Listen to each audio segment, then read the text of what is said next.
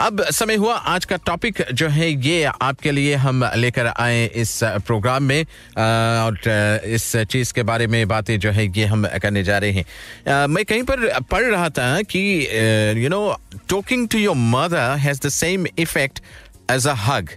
and can help reduce stress levels. And the sound of her voice releases oxytocin and is a great stress relief.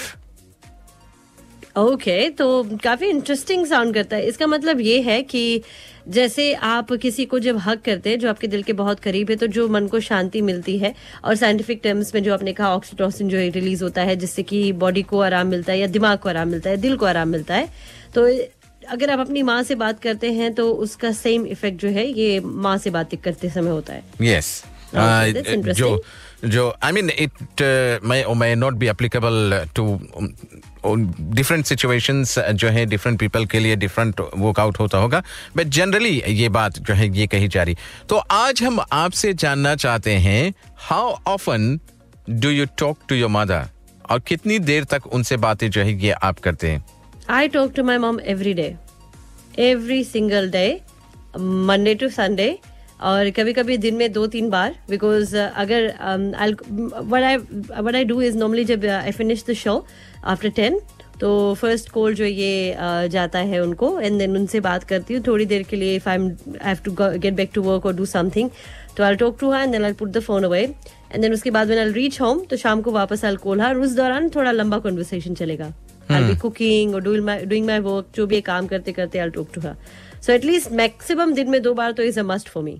Okay. And uh, how does it work for you? How do you I mean, obviously हर कोई अच्छा ही feel करता है but of course बहुत अच्छा feel करती हूँ I feel like if I don't तो मुझे कुछ मिसिंग लगता है एंड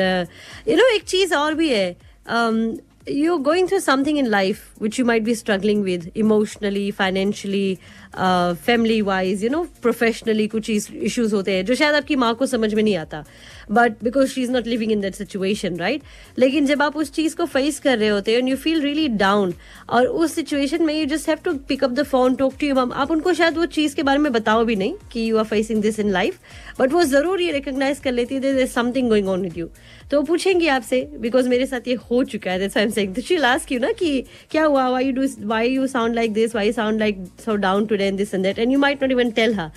नहीं बताओगे आपकी एक्चुअली में क्या प्रॉब्लम है? और बिना उनको प्रॉब्लम बताए यू फील दिस रिलीफ कि जैसे प्रॉब्लम सॉल्व हो चुका है। So that's but I feel तो I I think that is I I agree with this statement जो अभी आपने बोला, मेरी ओर से। सो लेट्स सी अब अपना अपना कुछ एक्सपीरियंस जो है लाइफ का, ये शेयर करने का on the first day of the week and obviously जो टॉपिक है, ये हमने सामने रखा है but it is only going to work अगर आप कॉल करेंगे और अपनी ओर से आप बताएँगे। अपनी मम्मी के बारे में, अपनी माँ के बारे में और खास तौर पर यू नो आप में से उन लोगों से हम बात करना चाहेंगे जो शायद आप अपनी माँ से दूर हैं। आपकी माँ back in your home country होंगी। How often do you talk and वो फीलिंग क्या आप इस स्टेटमेंट से सहमत हैं कि talking to your mother has the same effect as a hug and can help reduce the stress levels